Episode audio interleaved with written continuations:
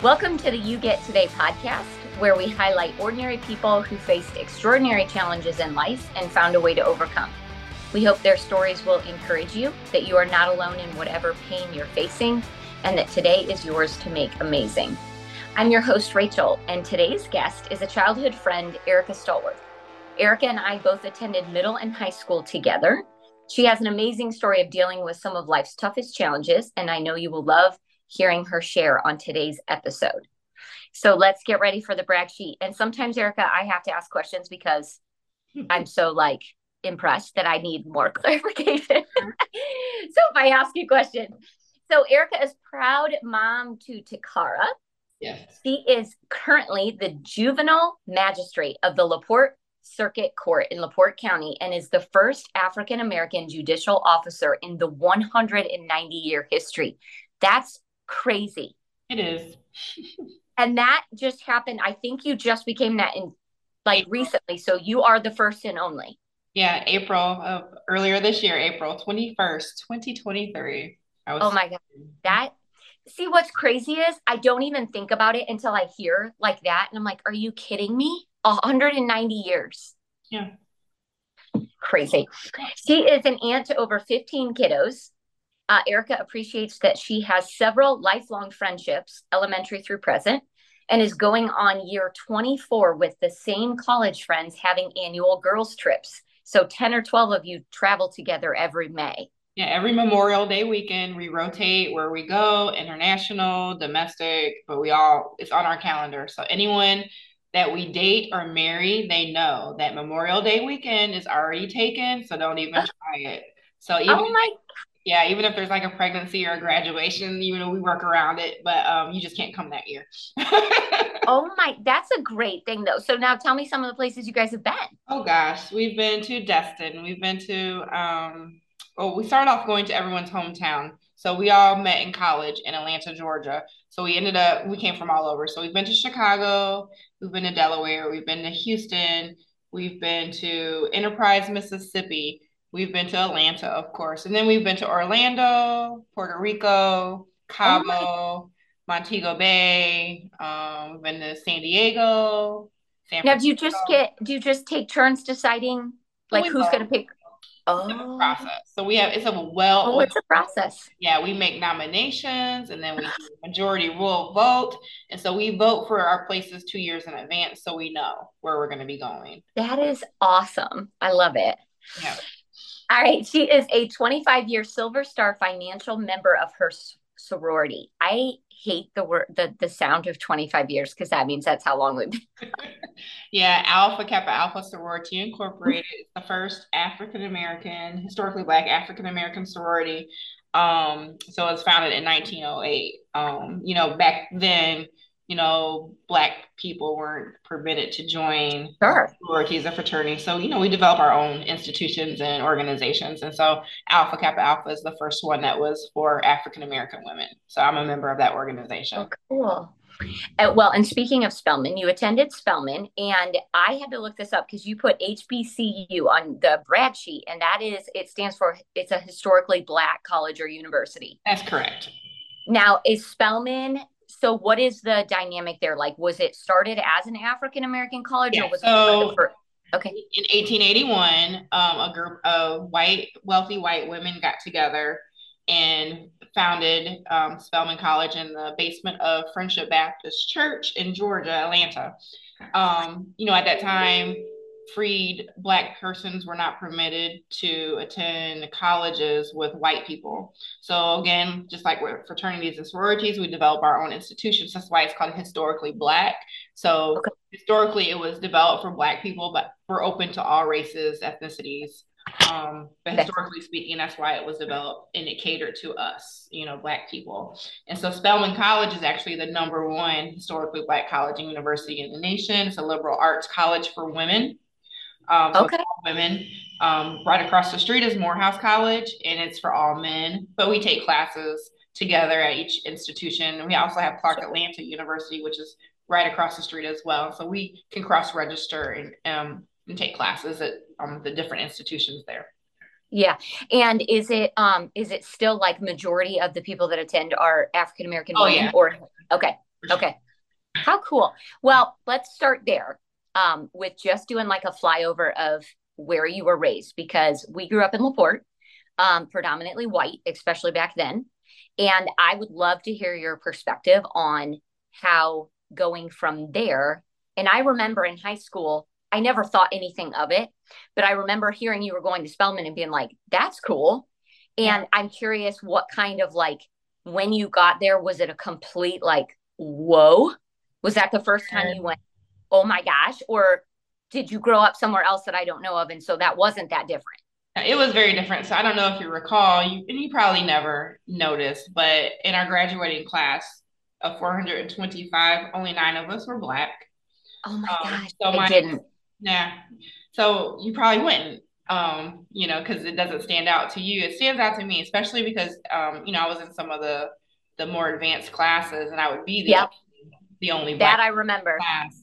And yeah. you know, um, I gave a keynote a couple of months ago to the Urban League, and one of the stories I told was about how our well-meaning teachers during you know the conversation the, the, the lesson on slavery and the civil rights era would show the movie glory and you know would poignantly say you know if anyone feels uncomfortable you can be excused you know and they were talking about me you know right right child in the class and it's a very uncomfortable subject um especially when it's done in a way that um I don't know the right way to say it, but just when it's not done in a way that is just um I don't want to say authentic, but right. It's just an right. uncomfortable experience as a black child, and you're the only black child in the room, and they're talking about slavery, and everyone's looking at you. So yep. those type of situations kind of um made it so that I really wanted to experience something different, where I was not the only and so um, I learned about Spelman College. I don't know if you remember Mrs. Burns, um, English. Oh, teacher. yeah you know, I had been watching A Different World, which is a, a show um, about Black college life, and I just love that show. And I, I had an interest in Spelman, and I, I think I must have expressed it at, at some point. But Mrs. Burns found an article on it in a newspaper, and she clipped it out and put it on my desk one day.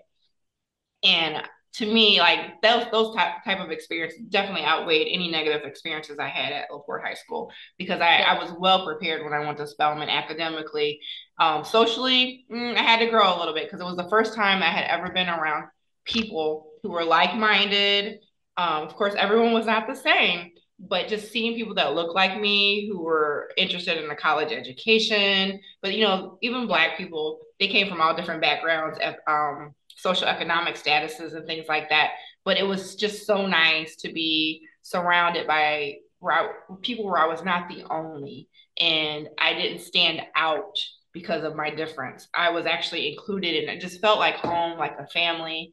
Um, and also academically speaking, you know, I learned things that I never learned about historically in our regular um, lessons here in Indiana.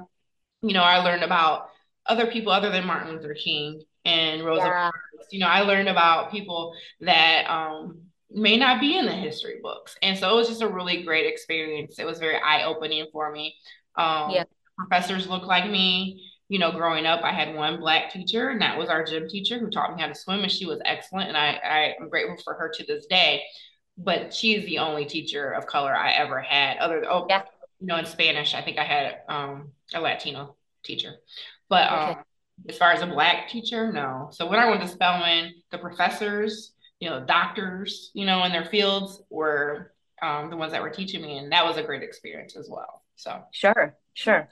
And see another situation that I don't think about. Like on the one hand, I think I knew looking back now that there weren't. I wouldn't have said nine, but I would have said oh less than twenty in our graduating class. But I don't think about like no teachers yeah. Like I don't it doesn't even occur to me. And it's crazy how I I can imagine being in a whole like the total reverse. Mm-hmm. That had to be how neat to like hear stories where you're like, why is this not in anything I learned? And like you said, advanced classes. Like that's that's crazy, you know. So now what did you graduate from Spelman with? So I have um, psychology, bachelor's of art in psychology and a minor in Spanish. Okay. Yeah, from Spelman. Mm-hmm. Okay. And then when you graduated, I did not even realize until you sent me the brag sheet that you were still in the fort. Had no idea. We're Facebook friends. I don't know where I've been, but what uh what did you end up doing like after college once sure. you graduated? Come right back here? So I actually came for the summer. Um, I was um, accepted into the University of Michigan MSW Master of Social Work program, which is the number one social work program. So um, after graduating from Spelman, I was like, oh, okay, well, I'm going to go to Ann Arbor. It was an advanced track program, so it was only 16 months. But my plan originally was to just be, you know, an office social worker doing counseling and therapy for families and young people. Um, mm-hmm. but I needed a job prior to going, like I needed a summer job. So my cousin was actually working at the LaPorte County Juvenile Services Center, and she said they're hiring part-timers. So I got a job at the detention and emergency shelter care facility. And I just totally fell in love with the children there. And so during that summer of working there, I decided that at some point I'm going to go to law school because while I love these young people, I'm not liking the policies and procedures and what I'm seeing systematically with these young people, you know, if you could afford an attorney, you had a very different outcome than someone who could not. If you're black or brown, you had a different outcome than those that were white. And so I felt like, you know, we needed someone in a position that could help advocate for some of these families and young people. So I went ahead and went to Ann Arbor for my master's program. And then I came back to the facility as a full timer before graduating, I had a job and placed there as a caseworker. And I mm-hmm. actually spent 22 and a half years at the Juvenile Services Center before I retired in April of this year. Um, so after I received my master's degree, I ended up going to law school part time, four years in the evening to Loyola in downtown Chicago, where I received my law degree, my Juris Doctorate degree with a certificate in child and family law. And so at the center, I was um, pretty quickly promoted from caseworker to counselor, then counselor to assistant director, and then to executive director. And I was the executive director for 10 plus years. I can't really remember. But I yeah. also had a part time legal practice where I did adoptions, um, family law matters, um, wills, oh, landlord tenant issues, things like that. So, sure. Sure. Now I'm going to ask, and I don't, I, I'm, I haven't asked you this question ahead of time, but I already know there's an answer. What are you most proud of that you changed in those 10 years of being an executive director? Well, yeah, I'm sorry. Um, cut you off there. The culture for sure. So when yeah. I started, it was like so punitive and I don't know if you can hear that train in the background. Sorry. Oh, it's fine. It was it's so really cool. Um, we've had dog barks, we've had cars. It's all good. it was not really as child focused and strength based as I think it should have been. So, you know, just kind of starting at the bottom and working my way up, I was able to implement changes by just expressing my opinion, my background. Like, for instance, here's the one. Um, when I first started working there, culturally speaking, um, when you look at rule books and things, there's like rules that are applied to everyone. You know, they don't really take into effect like different backgrounds, which is okay, but it's not always okay. So, for instance, one of the things that you're always given at a detention and emergency shelter care facility without level or privilege is um, shampoo and conditioner. And so, in the rules, hair grease, which is like an oil that is necessary for black hair, was something sure. you had to earn. Like it was a privilege. Ah. So when I saw that, I was like, oh no. Like oh no. like shampoo and conditioner for a black sure. person. They need to start. So that was one of the things I was able to change. So there were like little cultural things that I was oh, able yeah. to, you know, slowly implement and just kind of educate others about that. And to the point where at the time, like the leaders would come to me and ask me, well, what do you think about this? Is this okay? Is this something yeah. that needs is yeah. necessary or is this a privilege? You know, and so that was great. But um just overall changing the for all kids, all kids, changing the culture and so that people knew that this facility is about services and how we can service young people and their families. It's not about primarily just being a detention center and punitive. Like we're holding these children accountable, but hopefully they'll mm-hmm. walk away with some life skills and knowing that this is a safe place. Actually, this is a place that even though it's not the best place for them to be, while they're here, they're going to be treated with respect they're going to know that they're safe and that they can talk to the adults here in a trusting way. Um, and so I did when I became the director, my first couple of years, a lot of people left. They were terminated or left on their own because I had to get a team together that followed that vision that these are young people. They're not many criminals, you know? And so right. we treat them with respect and we need to model for them how they should be living in society. And so, you know, there was no cursing. I did not allow cursing at the young people, you know, definitely no physical unless it's like a threat to themselves or others. Sure. People sure. are properly trained on how to handle those and de-escalate those situations. But you know, when I started, you know, the some of the staff, they were just not nice to these young people. Yeah. Just treated them very well. And there's two things, Erica, there. Like exactly what you said. You treat people like mini criminals, and that's what they see is going to ha- like that's what they that's their future, right? And also the idea of, you know, I'm so thankful that you're so gracious with like ignorance because it's like people notice that and and I remember that from high school. You were always super well spoken. You never were like, "Oh my gosh, how do you guys not know this?" Yeah. It was very much a you gave grace and benefit of the doubt that it was like they just don't know. Like they don't know that grease hair grease is shampoo to us. Yeah. But we that's dignity right from the beginning, right? Like that's they're going to walk in and go, "Oh, they get it. Yeah. And that starts that whole thing like you're talking about. I think that's amazing that you were willing to fire and move people out to get a team on the same page because that takes a lot of guts. Well, yeah, I mean, it does, but it's not, I always say, anytime I encounter adversity, I won't say anytime, but most times, um, I just have to remember that it's not about me. Like mm-hmm. what I do every day now it's not about me. What I've done before is not about me. It's about other people. And I'm a servant. So I serve the people that are entrusted into my care. And yeah. I have to take myself out of the equation and just try to do my best every day to help others and not harm them. Right. Yeah, that's huge. That's huge to not personalize it because that's really hard, I think. So now um, tell me in the scheme of where you were at when Takara came in the picture. Oh gosh. So 2019, she was born in, so she's four and a half. Oh. Yeah. She's a fun at a fun age. So, you know, I was 41 when I actually had her. Yeah. So I've always wanted to be a mother. Um, over anything else in this world. I've always just wanted to be a mom. And it just, you know, I was more focused on it. I had some health concerns as I've gotten older. And just sure. after some conversations with, you know, medical provider, I made a conscious decision that that's what I wanted. And so she is here. Um, she, I was high risk um, because of my age um, okay. and some of the medical issues that I had. And when she arrived, um, we had a little bit of a surprise with her. It was a huge surprise. She was born without her left arm, um, her left hand and lower arm. So that was okay. a surprise, especially because I had been high risk and had hundreds of ultrasound images taken at a fetal sure. specialist and it was never detected.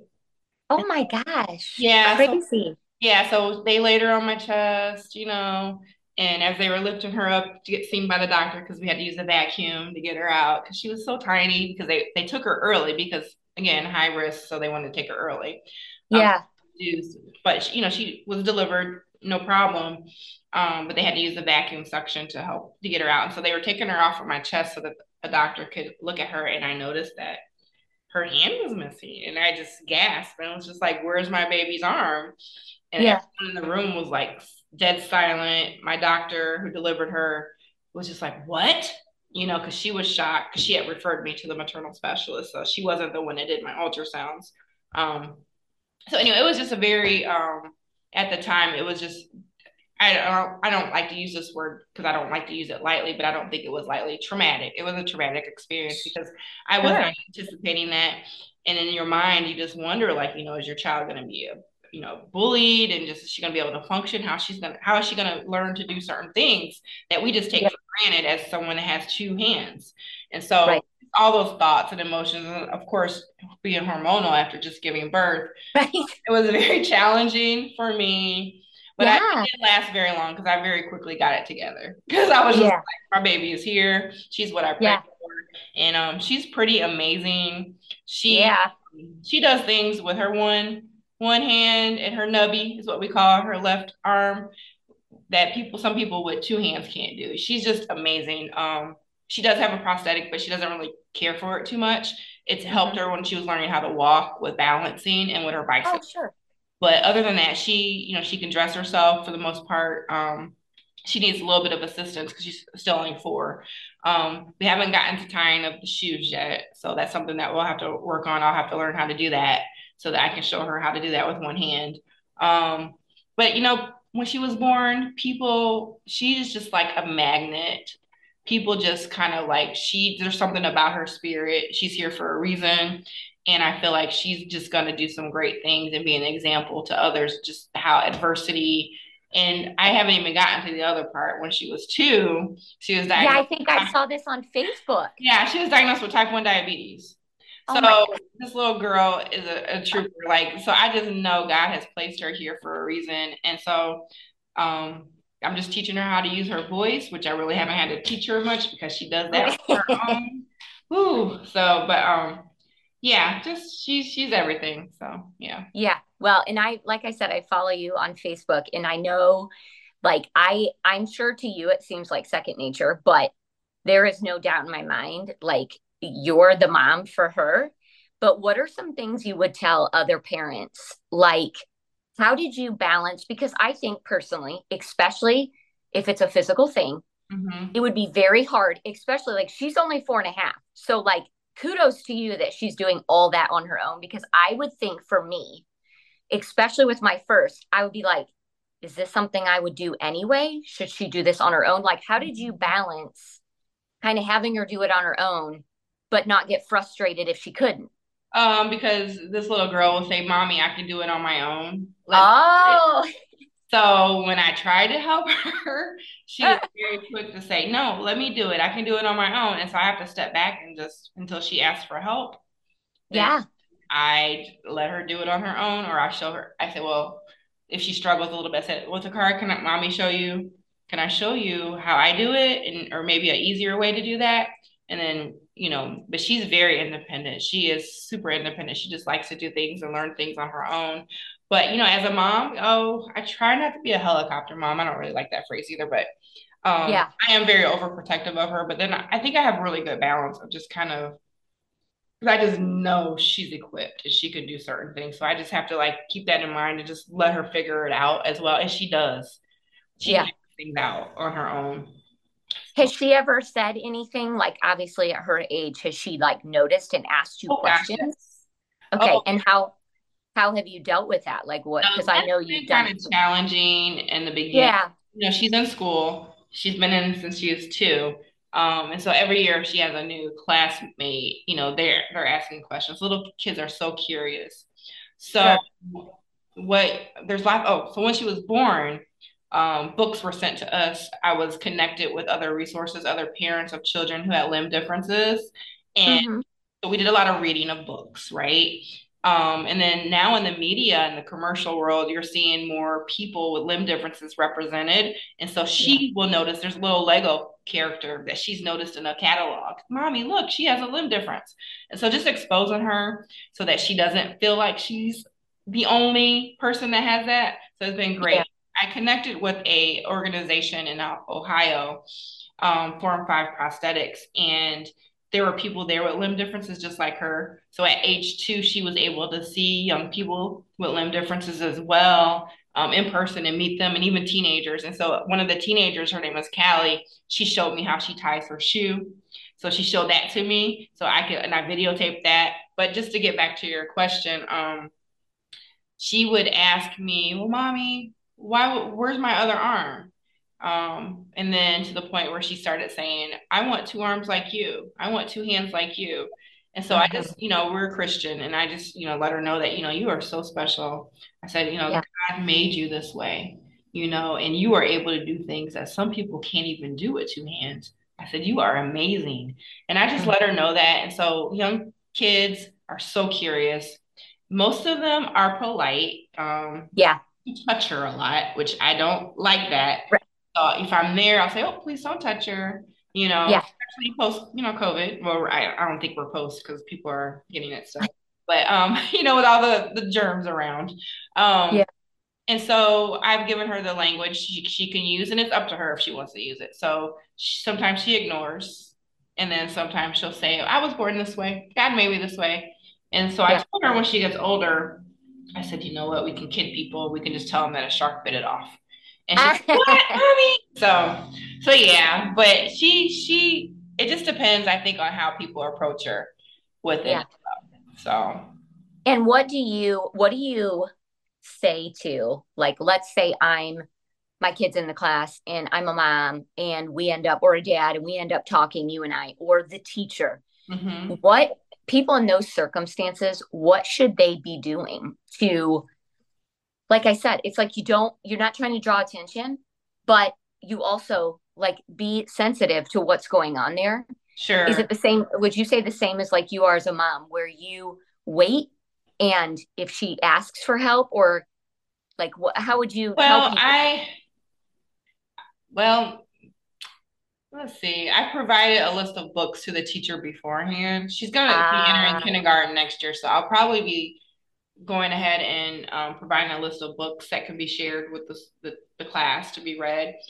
But That's brilliant. Usually, I just kind of wait um, when it's just like a, a, another parent or something, and if they have a question, like some of them are very open, they'll say, you know, what should I what should I be saying to my child? And I said, well, this is what I tell Takara that she was born this way and she's perfectly fine. It doesn't hurt. She's okay. And I'm like, okay. Um, yeah. A lot of times parents are very nervous because they don't know what to say or how to react. Because if their kid, we're at the playground and their kid points or says something, because I can just see it. Because I just, you know, I have that social awareness where I can tell. Like mm-hmm. she had a dance or, or, a piano recital. She plays the piano, by the way.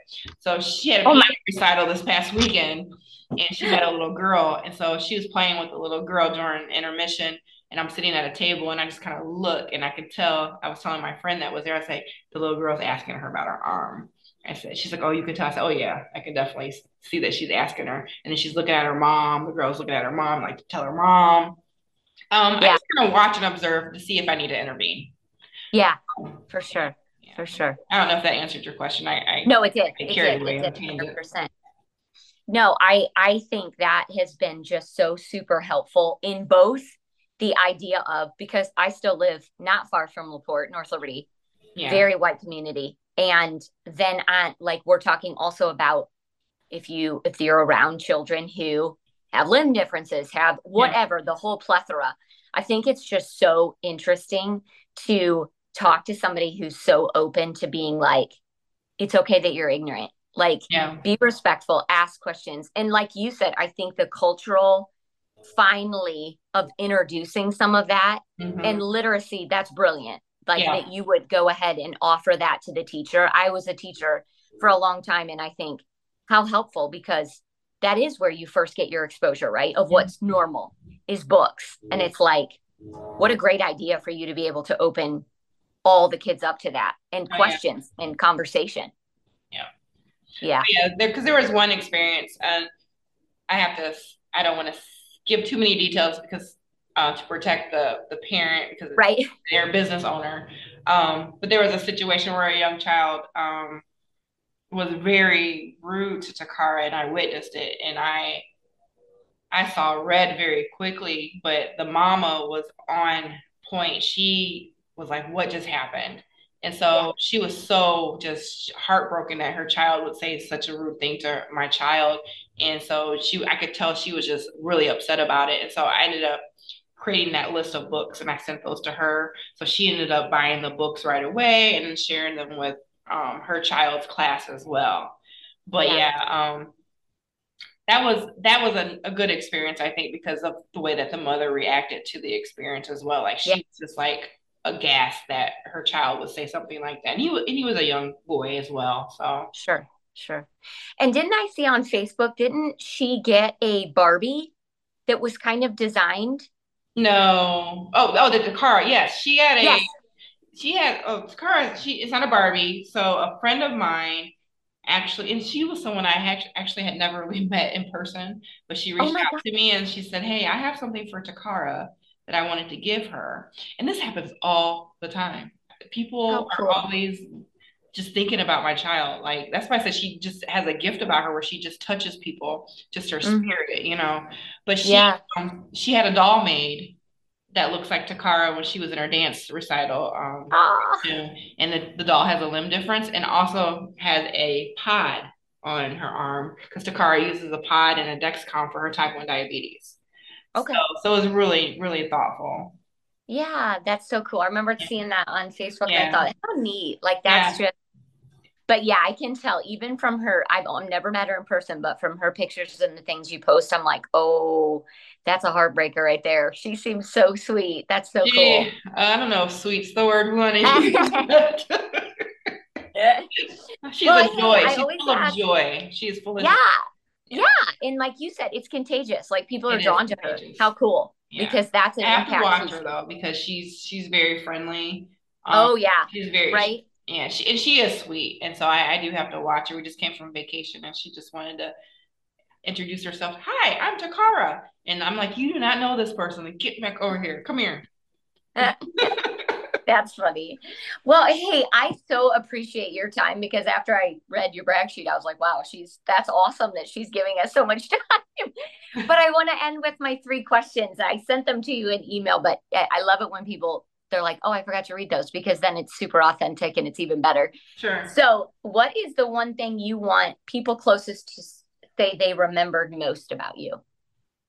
They, oh gosh, yeah, I'm glad you, shoot. um, it looks like we have four minutes left, so let me try to do this. Um, yeah, right. Would, like if I were to die. Yeah, yeah. I want people to know that I cared about other people and I was a good person who always, always wanted to do my best to help other people, even to my yeah. detriment at times. But yeah. um, like especially in this new position, I can't make everyone happy all the time. You know, someone's not going to be a happy party when I make my decisions, but I'm always putting the interest of children first. Um, yeah. And yeah, I just want people to know that I do my best to help other people.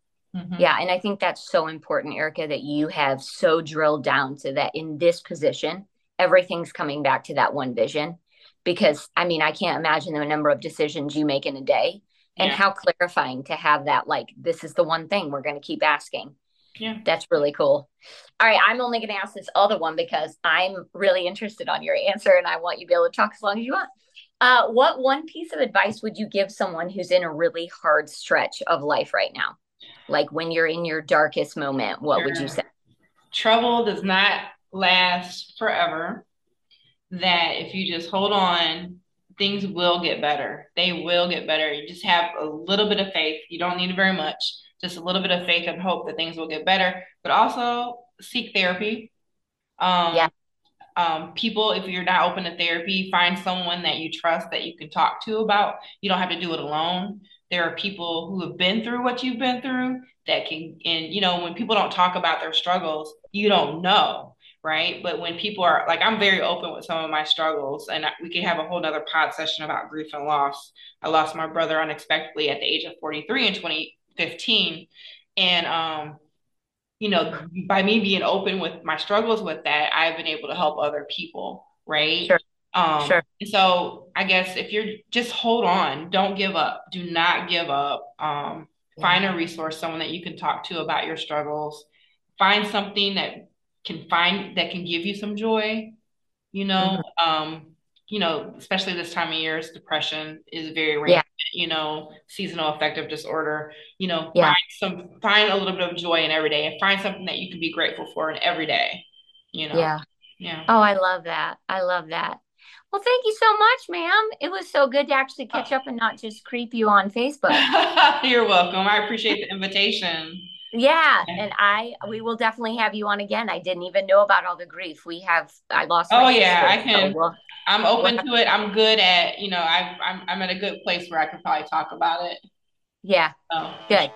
Yeah. We'll have you on again. Thank you so much. Right, you're welcome. Thanks for having me. Have a great holiday. You too. All right. Bye bye.